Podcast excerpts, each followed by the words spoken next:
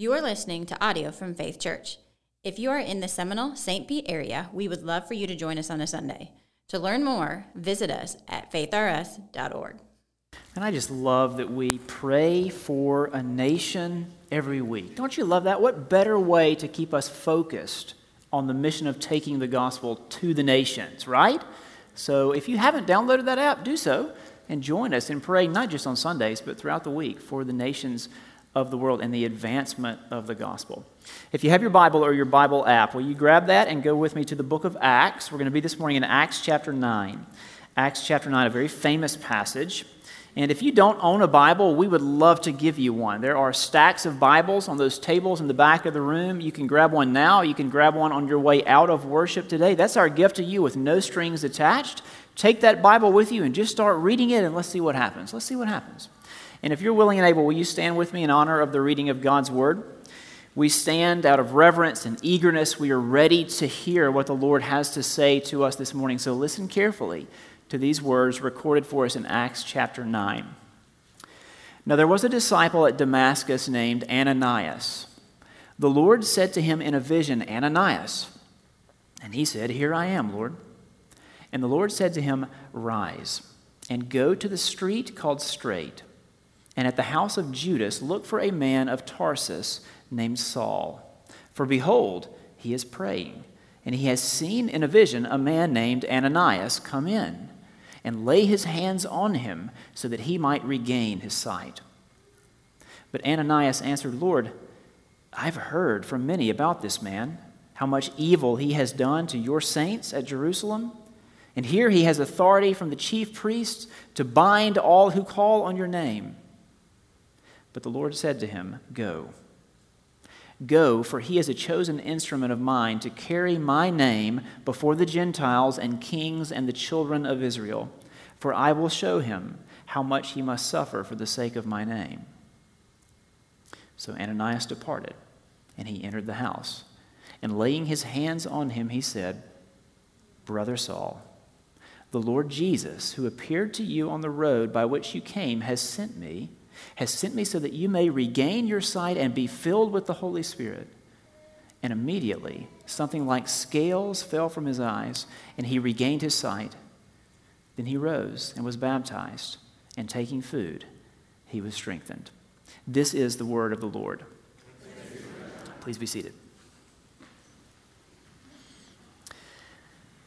We have just begun a series called Faithful Presence. It's a series on evangelism. We're learning how to do evangelism together. And by evangelism, we mean the people of God presenting the message of Jesus Christ in the power of the Holy Spirit that the lost shall come to accept Jesus as their Savior and serve Him as their King in the community of His church.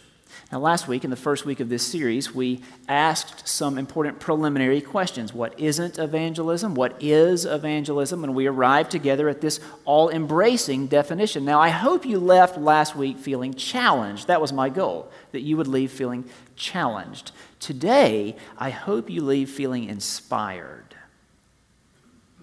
Last week, we asked the questions what isn't evangelism? What is it? Today, we're going to ask the important question can people really change?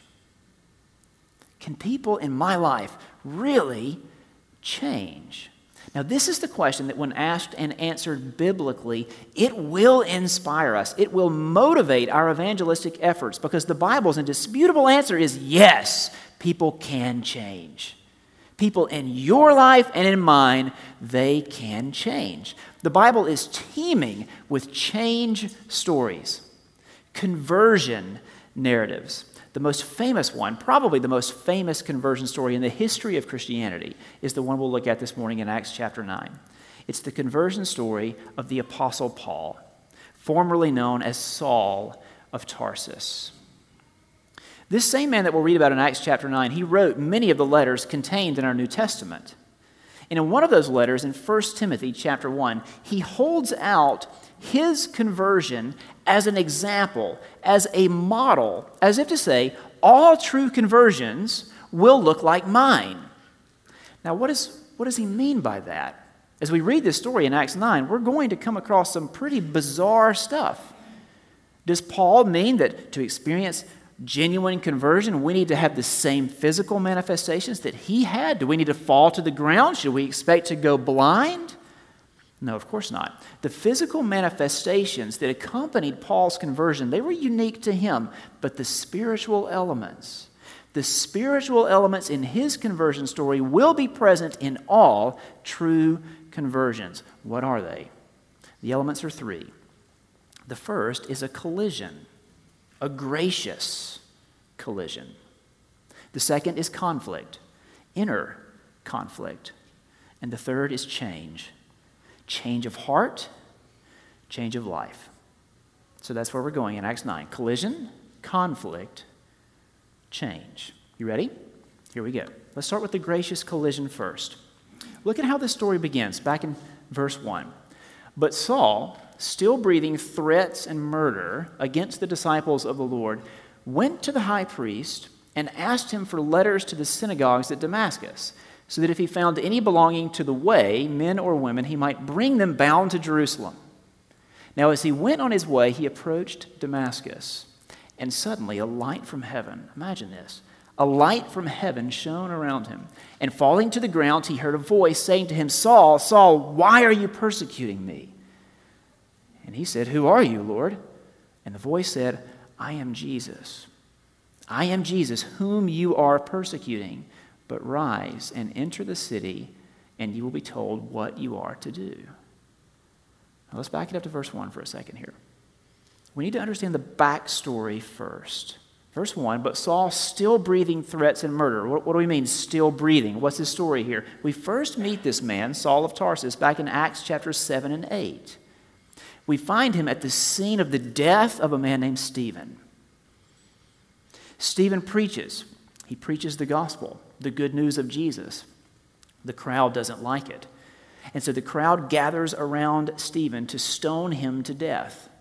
They remove their outer garments so that they can throw the rocks as hard as they can, and so that Stephen's blood isn't splattered on their fine outer garments. I know it sounds more like a scene from a Quentin Tarantino movie, but it's actually in the Bible.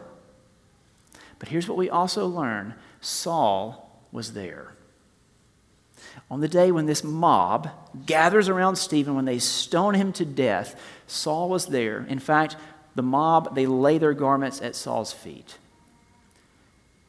The day the very first Christian martyr, Stephen, was executed for his faith, Saul was present and he was pleased. And we also learn in Acts 8 that this event, the death of Stephen, is the beginning of what's called a great persecution in early Christianity. In fact, this is the first time the word persecution is used in the book of Acts, when Stephen is martyred. Saul, now in Acts 9, takes the initiative to expand the persecution of Christians beyond Jerusalem. He wants to track down Christians wherever they are and make sure they get what's coming to them. So that's what it means when it says Paul, still breathing threats and murder against the disciples of the Lord, went to the high priest. He gets permission. His plan is to travel to Damascus. And when he gets to Damascus, he's looking for followers of the way. See, in the earliest days, there was no such thing as Christianity. The term, that is, didn't exist. Believers were called followers of the way. Certainly because Jesus himself in John 14 had said, I am the way, the truth, and the life.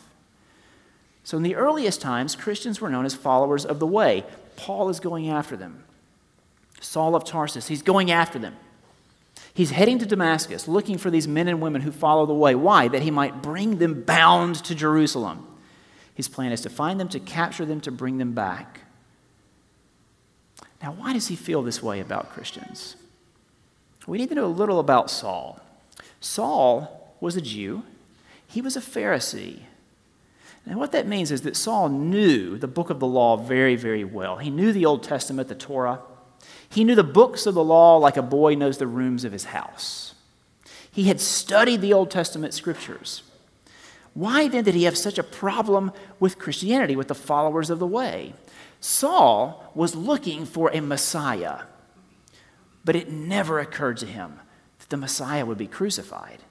You see, Saul had the idea of a Messiah who would come as a great warrior king, a warrior hero. The Messiah was to be the one who liberated God's people. He was thinking another Exodus event. He was thinking someone like a King David fighting Goliath. He was looking for a warrior.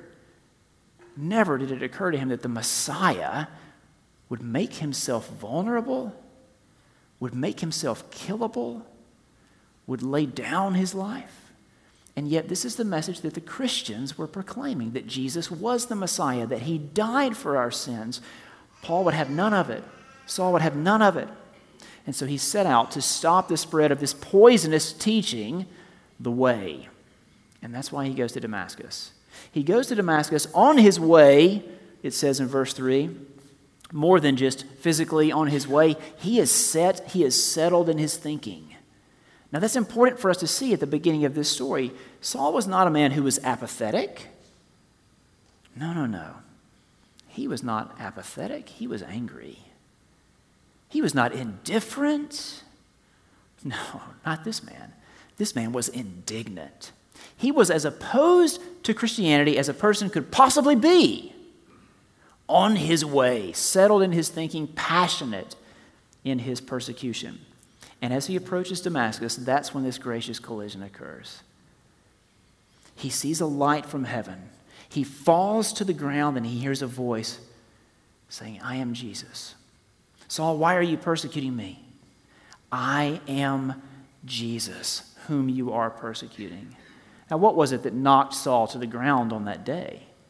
Here he is traveling, settled in his thinking. He has his plan, he's resolved. Jesus appears to him out of nowhere. There was no way Saul was expecting this. And he's knocked to the ground. What is it that knocks him to the ground on that day? Later in his writings, in his letters, Saul tells us on four separate occasions about his conversion story. In Galatians 1, he says it was grace. I was called that day by grace. In 1 Timothy 1, he uses this language the grace of God overflowed for me. So you see, it was a tidal wave of grace that knocked him to the ground that day. It was God's love. God chose and cherished him. He wasn't expecting it, he wasn't looking for it. It was a gracious collision, and it brought everything to a halt. Everything to a halt.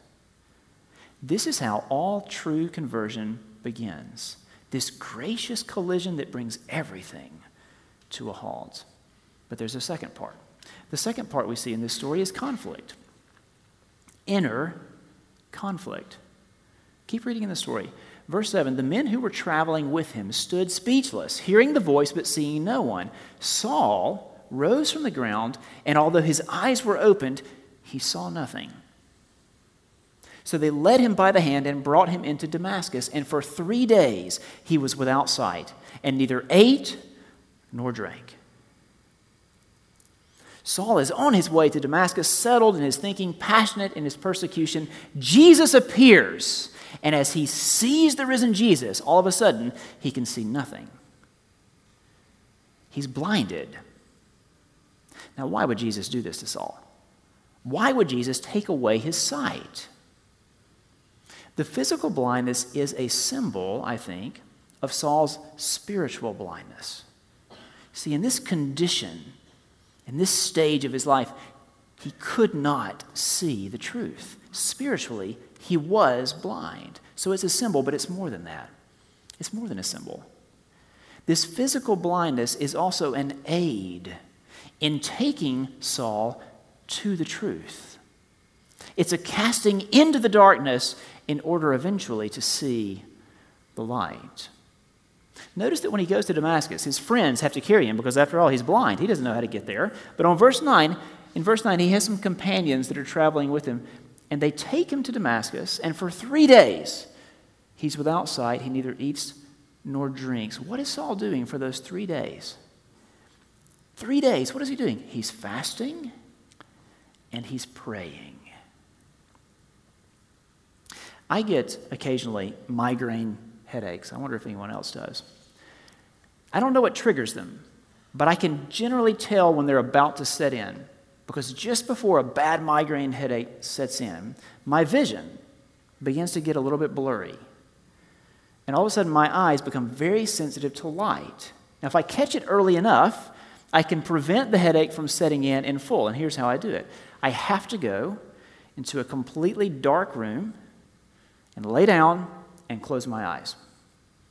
No light. And if I do that early enough, I'll prevent the headache from setting in. But you know what I've learned after years and years and years of migraine headaches and trying to prevent them? There's only so much you can do while lying in the dark. There's only so much you can do. For three days, Saul is lying in the dark. What on earth did he do? He fasted, he prayed, he thought, and he rethought. He rethought everything he knew about God, everything he knew about himself. He had to, because he had been confronted now with the living Jesus. And that meant that Jesus is the Messiah.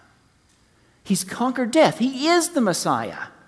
Paul had to go back into the Old Testament that he knew so well. He was looking for a Messiah, remember? But a mighty, a warrior Messiah who would come for mighty people, people like Saul, people who knew the law and knew it well, who abided by it.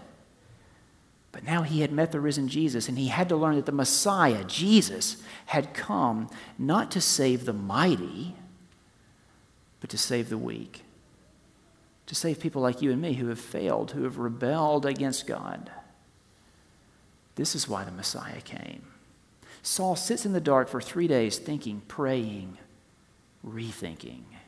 Everything he knew about God, everything he knew about himself. It was a time of inner conflict, confusion before the illumination comes, a casting into the darkness in order to see the light. Now, all true conversion has an element like this we come to a point in our own lives where we see, I've been going this way.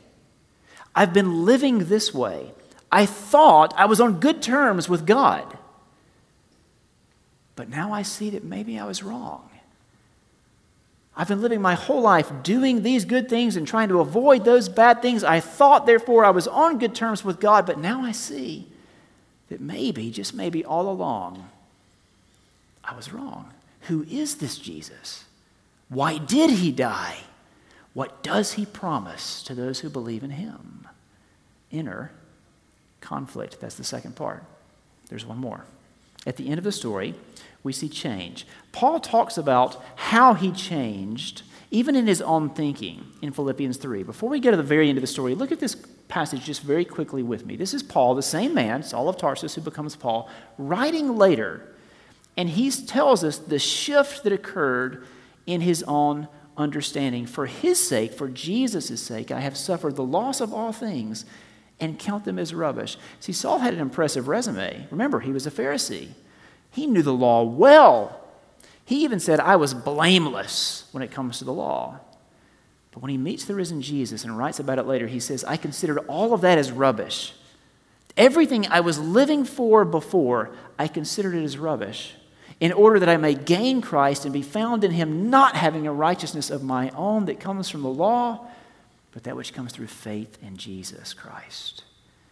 This is a shift in his thinking and his understanding, and it leads to a change in his life. That's what we see at the end of the story here. Heart and life change.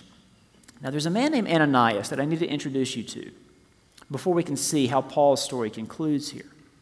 Saul is lying in the dark. Remember where we left him? He's there in the dark, he's fasting, he's praying for three days. Meanwhile, somewhere else in Damascus, Jesus calls to a man named Ananias. We don't know a great deal about this man, Ananias. We know he was a disciple. And Jesus says to Ananias, I'm sending you to Saul of Tarsus. Now, Ananias knows Saul's reputation. He's heard the stories of what this man has done in Jerusalem. He's scared to death. And so Ananias at first says, Lord, are you sure about this? I mean, I, have heard the stories of this man. Are, really? Me? Are you sure? But eventually, he submits to the Lord's plan. See, there's this recurring theme in the Bible. When something needs to be done, it will be done through a person who is obedient, though afraid, obedient to God's plan. Ananias, with trust and trepidation, I'm sure, sets out to find Saul. And when he comes to the house, here's what happens Ananias departed and he entered the house. He goes close to Saul, close enough to touch him.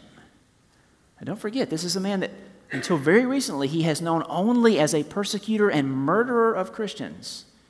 He goes close enough to touch him, and he says, Brother Saul. Brother Saul. The Lord Jesus, who appeared to you on the road by which you came, has sent me so that you may regain your sight and be filled with the Holy Spirit. And immediately, watch what happens. Something like scales fell from his eyes, and he regained his sight. Then he rose and was baptized, and taking food, he was strengthened. And for some days, he was with the disciples at Damascus, and immediately he proclaimed Jesus in the synagogues, saying, He is the Son of God. Ananias lays his hand on Saul. He tells Saul why he's there. Jesus sent me. The same Jesus who appeared to you on the road, Saul. Jesus sent me. Suddenly, Saul regains his sight, a casting into the darkness in order to see the light, remember? He regains his sight. He's baptized as a follower of Jesus. Now, later in Acts chapter 22, we learn that there was more to this conversation between Ananias and Saul. We learned that Ananias said to him, Call on the name of the Lord and be baptized. Saul confesses with his mouth, Jesus is the Messiah. Jesus is Lord. Jesus is my King. And he's baptized. This is a genuine confession, and we know it is. We know it comes from a heart that has been transformed because Saul's life has changed. Do you see here how the persecutor, the violent man, has now become the preacher? He's proclaiming Jesus in the synagogues.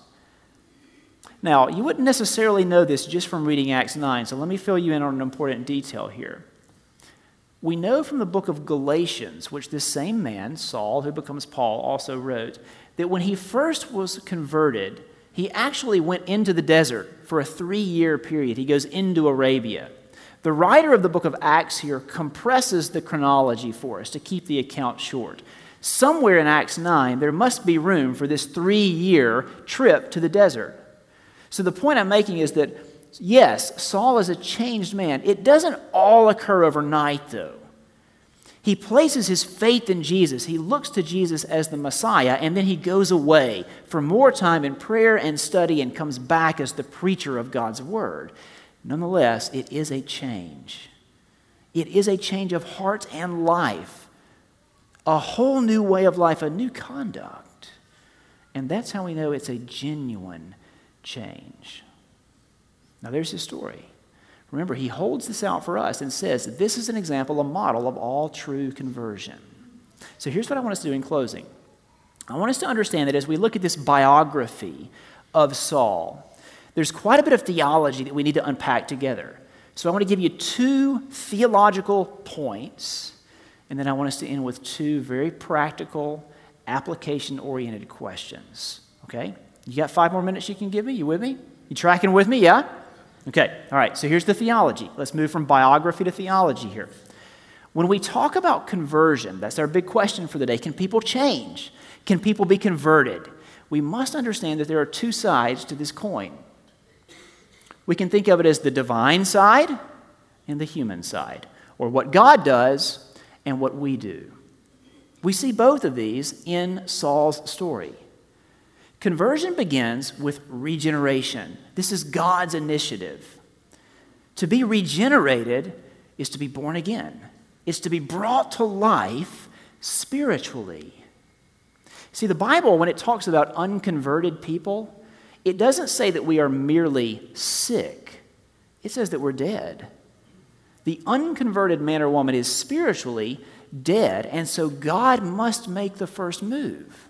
God must bring us to life or regenerate us first. There must be that gracious collision, that sovereign grace of God. And there must be a human response.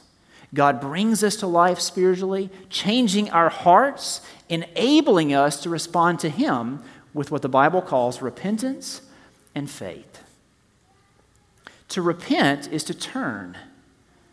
I repent every time I leave Faith Church. I make a U turn right out here on 113th Street.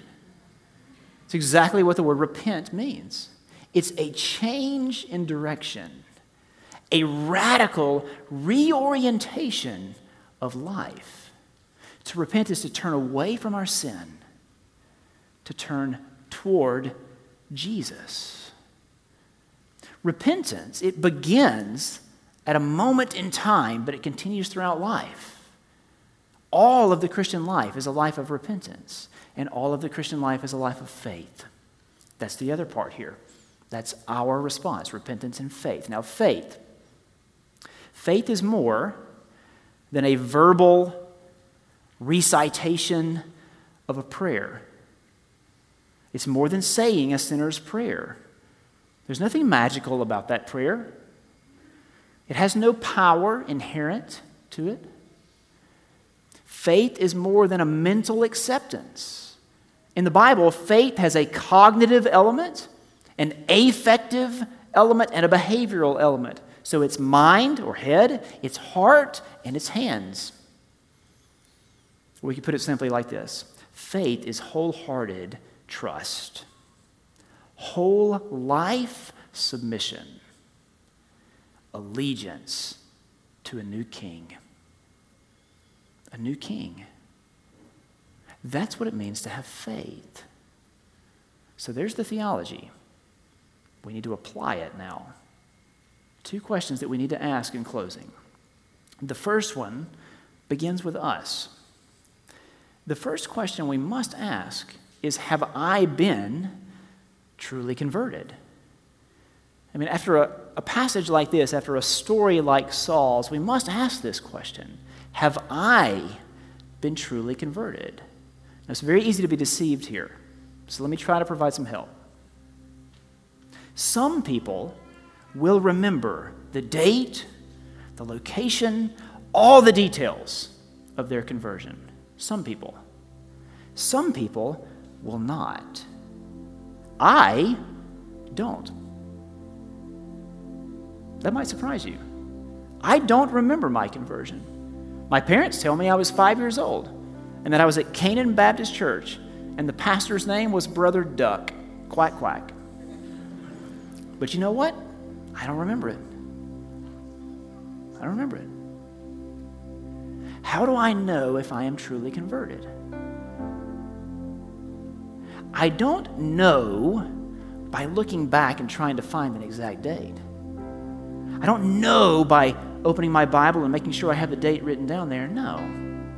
If you want to know if I am physically alive, how do you determine that? Do you ask me for my birth certificate? Of course not. How silly that would be.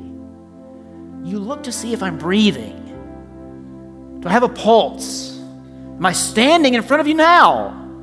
That's how you know. So, how do you know if I'm spiritually alive? You don't ask me for the date of my conversion. You look to see if I am trusting in the gospel now. Am I living for King Jesus now? That's how you know. So, are you trusting in the gospel now? Are you living for King Jesus now? Have you been truly converted? But there's another question. The second question we need to ask is for whom should I pray? And this is where I want to leave you today. See, if it's true that conversion begins with this gracious collision, if regeneration is necessary and that's God's work, then all of our evangelistic efforts must begin with prayer. Because we're asking for something that we can't do. So, for whom? should you pray today? Last week, as we closed, I asked you to search your own heart. Pray about why you don't evangelize. Today, I'm asking you to search your life. Who are the people in your life, in your family, in the house next door, at that desk? Right next to yours.